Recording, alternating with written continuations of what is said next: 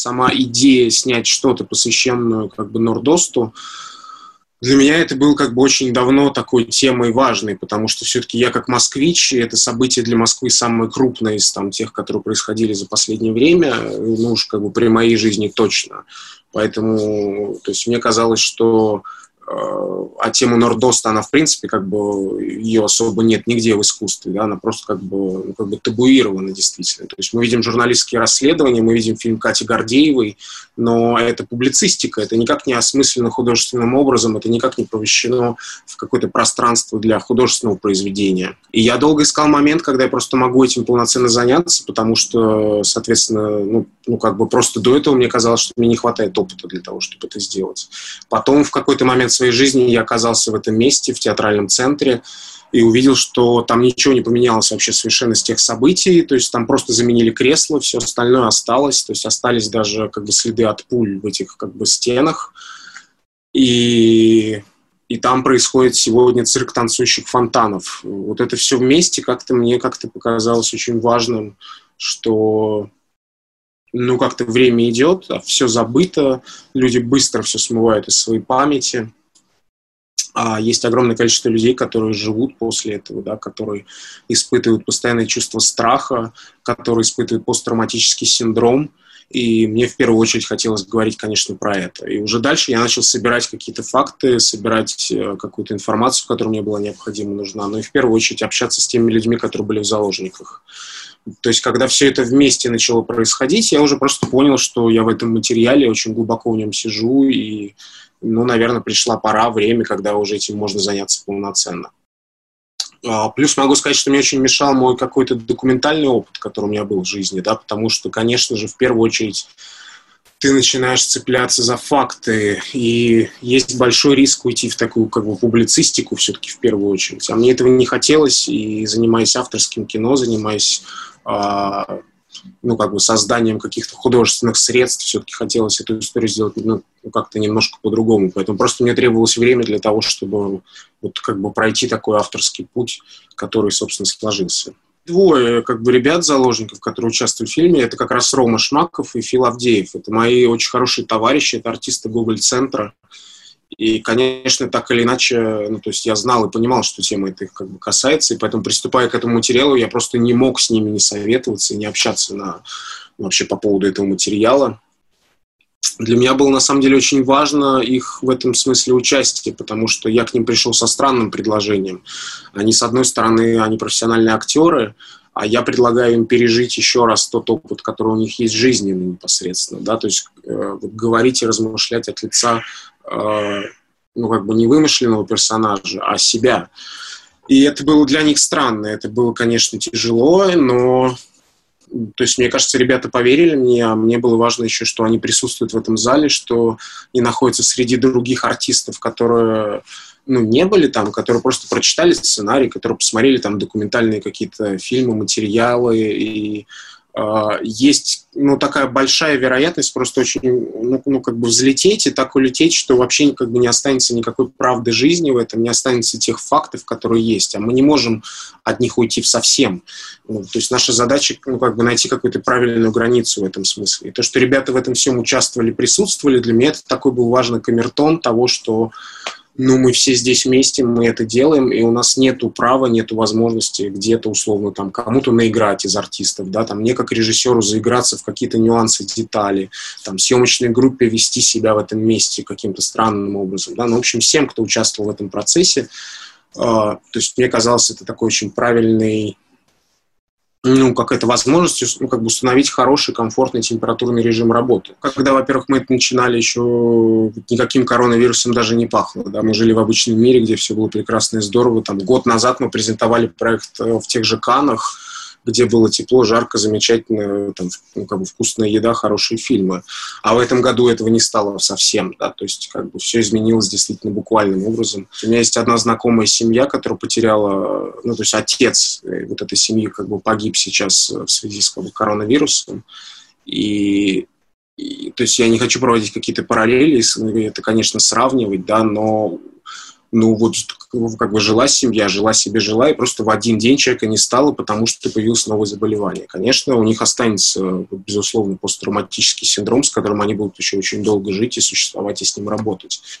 И в этом смысле вообще как бы, ну, как бы любая человеческая трагедия, она происходит внезапно, и она так или иначе как бы накладывает какой-то сильный такой след э, в жизни людей. Поэтому я думаю, что и вот история, помимо того, что она про Нордост, она в первую очередь про человеческое, про то, что что как бы любая потеря, которая происходит в жизни, она не заживает, она происходит э, ну, каким-то своим чередом, своим образом, и ты не можешь на это никак повлиять. Да? Твоя задача это, это попытаться принять, избавиться от чувства страха, но вот если в тебе силы, если возможность это победить и сделать, это, вот это, мне кажется, главный вопрос, который я ставлю в своем фильме. И это, мне кажется, главный вопрос, который касается ну, как бы всех людей, кто так или иначе сегодня связан с вот, последствиями как бы, коронавируса. Мы всегда ищем какую-то поддержку, какую-то помощь. Даже если просто происходит какой-то финансовый кризис, там человек потерял работу, у него нет денег, он идет либо в банк просить деньги, либо он идет к своим друзьям, знакомым, просит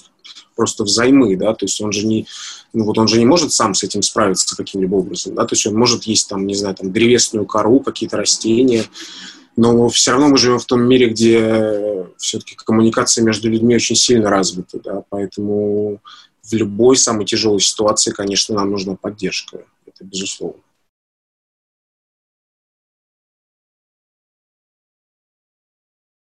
Мы действительно очень рассчитываем, что фильм мы сможем показать как бы в Венеции, хотя, конечно, прогнозы есть такие неутешительные, что вообще скоро все закроется, и вот никуда поехать мы не сможем, и более того, кино показать мы не сможем, потому что тоже непонятно, что будет дальше.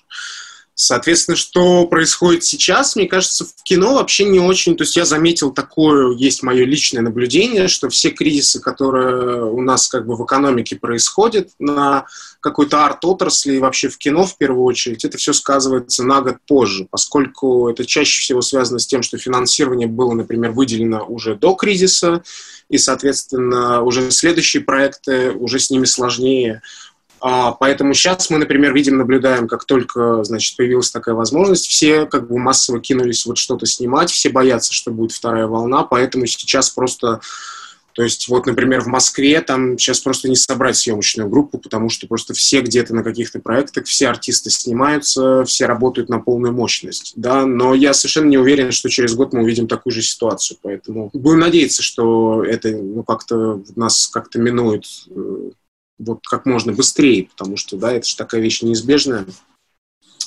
Вот, поэтому я думаю, что, конечно, уже мир, конечно, никогда не будет прежним, потому что все страхи и фобии наши относительно завтрашнего дня, теперь каждый раз мы можем как бы вспоминать то время, когда мы в один день сели на карантин, и это было себе представить просто невозможно, да, что вообще невозможно пойти в кино, выйти на съемочную площадку, делать что-либо, Соответственно, у нас есть уже теперь такой опыт, и мы знаем, что в любой момент может произойти все, что угодно, вообще все, что угодно. Хотелось бы, чтобы там тот же карантин, та самоизоляция, которая у нас была, чтобы она наложила какие-то все-таки отпечатки на то, что, да, все-таки мы очень привыкли, что мы все здороваемся с объятиями, да, целуемся в щеки, слюни, вот это все.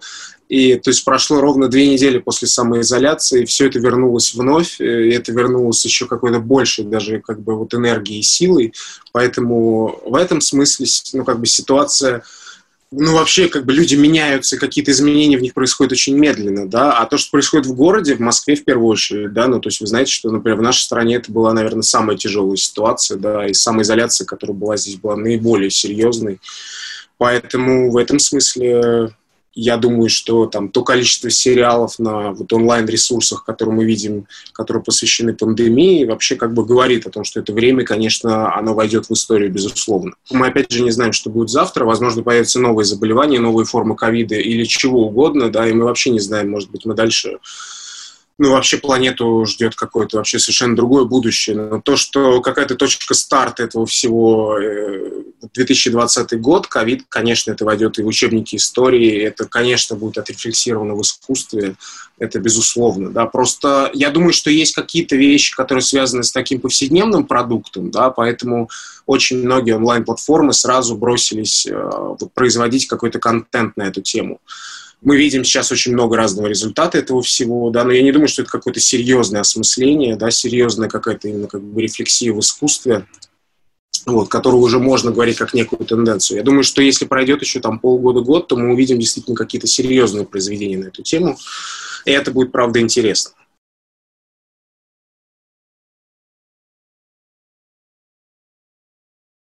Ну, надо сказать, вообще все, что происходит с фильмом, ну, вот нашим последним фильмом «Конференция», это, это самая сложная моя работа с точки зрения производства просто, потому что у нас действительно очень тяжелые были условия, очень тяжелые условия в съемках вообще на любом этапе, да, поэтому, слава богу, нам как-то удалось все снять до момента входа в самоизоляцию, соответственно, дальше оставался только постпродакшн, но проблема заключалась в следующем, что у нас копродукция, ну, как бы несколько стран. У нас участвуют, там Эстония, вот Великобритания, вот, значит, Италия, и разные специалисты находятся в разных местах, вот, обычно это делается как? Ну, например, условно, цветокоррекция. Мы едем с оператором-постановщиком, едем в ту страну, где происходит как бы цветокоррекция, сидим там две недели, делаем все вместе с а, вот, теми специалистами, которые там находятся, и ну, как бы уезжаем уже в Москву, и у нас есть какой-то готовый уже просто результат. Здесь мы не можем вообще никуда выехать, э, все границы закрыты, а дистанционно делать такие вещи, которые делаются в студии на большом экране, это, в принципе, очень сложно.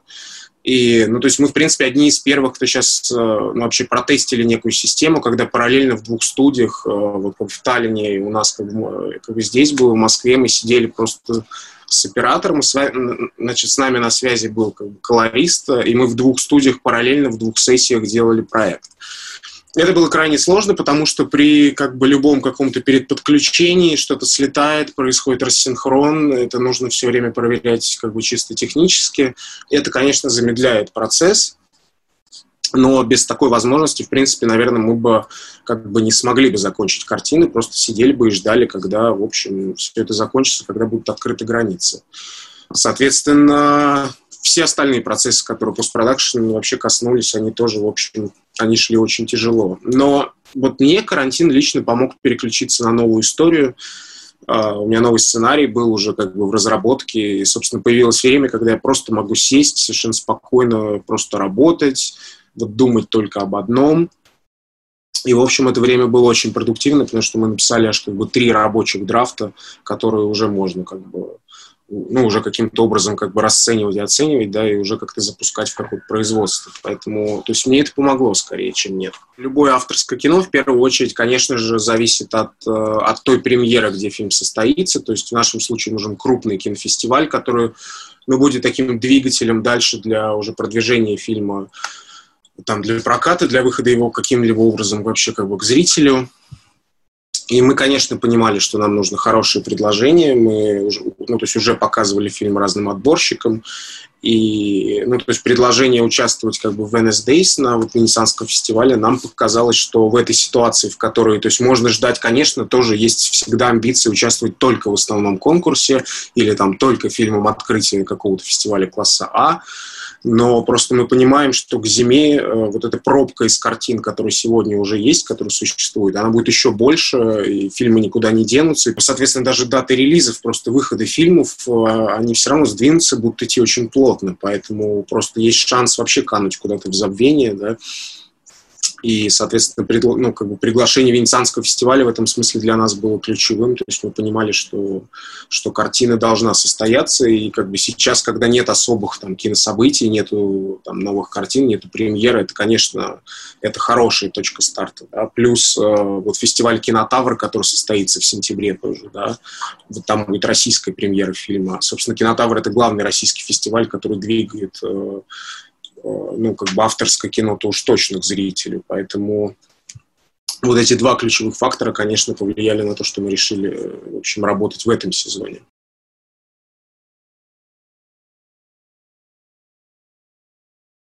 Читая сценарий и там презентуя проект, мы крайне редко слышали какие-то вот упреки как бы с точки зрения того, что то есть нам кажется, что все рассматривают в этом какую-то политику. На самом деле это не так, потому что в каждой стране, в каждом обществе происходили те или вот иные страшные события, и, ну, то есть там вот конец 20 века, начало 21 века, уж тем более весь мир как бы соединяет в одно, потому что международный терроризм, он как бы коснулся вообще, ну, то есть практически любую страну и как бы любое общество, поэтому, конечно же, все понимают, что эта история в первую очередь про человеческое, и как мне кажется, что она как раз объединяет всех нас и создателей, которые не русскоязычные, которые даже, может быть, до этой истории не слышали про как бы, захват заложников как бы, в Нордосте. Это так или иначе все равно касается каждого. Поэтому здесь мы находим общий язык действительно касаемо того, что это человеческая история в первую очередь. Вещи, которые касаются политики, они, а, ну, они даже мне не интересны, потому что ну, это же другая работа, да, есть как бы журналистика, есть э, там расследования, да, есть какие-то другие вещи, которые, ну, этим занимаются. А задача художника в первую очередь как бы рефлексировать и вот как бы идти от той темы, которая есть, да, и, и как бы ну, это все-таки в первую очередь про человеческий опыт какой-то, а не про факты, события, кто виноват, кто не прав, кто, в общем, не знаю, мне кажется, что вот какой-то история этой главной героини Наташи, она в первую очередь пробуждает в людях э, какие-то вещи, которые связаны так или иначе с их воспоминаниями, их жизнью, их каким-то опытом. Вот если они сталкивались э, ну, какого-то рода как бы тяжелыми событиями. Она скорее художественно как бы скомпилирована в одну. Это три истории на самом деле, потому что я знаю женщину, которая после этих событий ушла в монашество, к сожалению, у меня не было с ней никакого общения, не было встречи, потому что вот ее след пропал. Вот была история женщины, которая со своей семьей пошла а, со своей дочерью, сыном и мужем они пошли на мюзикл «Нордост», и в самом конце первого акта ей стало плохо, она себя плохо почувствовала, и она ушла домой, оставив там свою семью, и, соответственно, в начале второго акта произошел захват. И она в результате вот этого всего потеряла своего сына. И были две девушки, женщины, которые ночь первого дня захвата, когда террористы еще выводили значит, людей в туалет парами, вот, э, две девушки, вот они сбежали через окно туалета. Вот эти три истории как бы соединились в одну. У меня, и где-то здесь я понял, что есть какая-то история, которую можно осмыслить э, именно с точки зрения какого-то экрана, да, с точки зрения кино у меня вот там произошло какое-то включение на то, что это тот материал, с которым я хочу работать.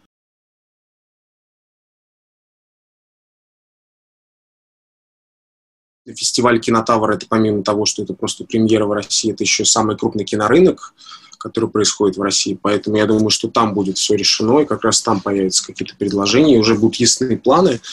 Но вот очевидно и понятно, что судьба вообще как бы любого авторского фильма в нашем прокате сегодня, она весьма туманна. Это, безусловно, будет, наверное, какой-то вот ограниченный прокат. А, картина довольно сложная на восприятие, она совершенно, ну, как бы, для неподготовленного зрителя она будет очень тяжело смотреться, поэтому я тоже понимаю, что как бы не каждый человек может ее посмотреть легко и просто, да. Собственно, но для меня очень важно, что вообще как бы любое кино, которое создается, оно делается для киноэкрана, и, и, соответственно, все процессы, которые в фильме происходят, они тоже так или иначе равняются на этот большой киноэкран. Вот не очень сложно представить просмотр этого фильма там, в том же мобильном телефоне, там, не знаю, там, на планшете, даже на каком-то супер большом классном телевизоре дома. То есть я себе это не очень просто представляю, как это возможно, потому что но есть иногда очень большая разница с точки зрения просто даже какого-то как бы, просто как бы атмосферы, вообще духа, да, и есть вещи, которые создаются все-таки для кино, да, когда люди вместе сидят в зале и смотрят то, что происходит на том экране, который они видят, и это вот как бы это собрание людей, собственно, уже является неким таким как бы отдельным специальным просто мероприятием, поэтому мне кажется, что, конечно, без такой формы а, как бы проката фильма вот его судьба а, совершенно пустая, да, поэтому я все-таки надеюсь на то, что будет э, какой-то прокат. Я надеюсь, конечно, тоже, потому что я понимаю, что с точки зрения как бы, распространения фильма, его продаж, что у нас будет какой-то онлайн-кинотеатр, который как бы, возьмется за эту картину. И я рассчитываю на какой-то, ну, просто международный прокат, как бы, в том числе, поэтому Я думаю, что мы посмотрим уже точнее, уже после кинотавра будет ясно, какие планы нас ждут. Я очень разделяю, например, опять же, да, то есть помимо там авторского кино, все-таки есть э, как бы мейнстрим, который зрелищный, который смотрится как на экране, так и на каких-то онлайн-платформах он, он смотрится, безусловно, также по-разному, да, потому что экраны, там, Dolby звук, он тебе создает, конечно, другую атмосферу ощущения, чем когда ты сидишь и смотришь, там, это на экране своего, там, мобильного телефона, когда ты едешь, э, не знаю, там, в поезде, в машине, в самолете. А, есть очень разные вещи в этом смысле, да, поэтому вот мейнстрим и вот любое коммерческое кино в этом теряет также очень сильно. Но это неизбежный процесс, это вещи нашего как бы коммуникации, какого-то просто вот удобства жизненного, да, потому что а, если мы хотим какое-то некое какое-то развлекательное зрелище, да, то есть э, вот чем отличается формат э, ну, как бы такого релиза на какой-то платформе э, вот от того же телевизора, на котором фильм выходит, да, например. Поэтому я думаю, что это просто вот метод коммуникации, ну, не более того, да, совершенно, абсолютно точно я понимаю, что авторское кино, оно так же зависимо, как и все остальное вообще кино, поэтому я думаю, что, безусловно, не пропадут э, истории с э, хорошими кинопоказами где-то, да, то есть не пропадут никуда кинофестивали, и все равно останутся кинотеатры для той вот аудитории, которая хочет смотреть, в общем, кино на большом экране с хорошим звуком. Это никуда не денется. Да? Вопрос просто как бы распространения массового, да, что понятно, что особенно как бы, в регионах, где нету там крупных сетей, где нету кинотеатров, это порой единственная возможность просто посмотреть кино. И, и, это, и это, безусловно, здорово. Поэтому тут просто очень все сложно, да, в смысле, потому что как бы кинотеатр это одно, но если есть какой-то иной другой способ вообще просмотра фильма, то, конечно, лучше хотя бы с ним просто ознакомиться.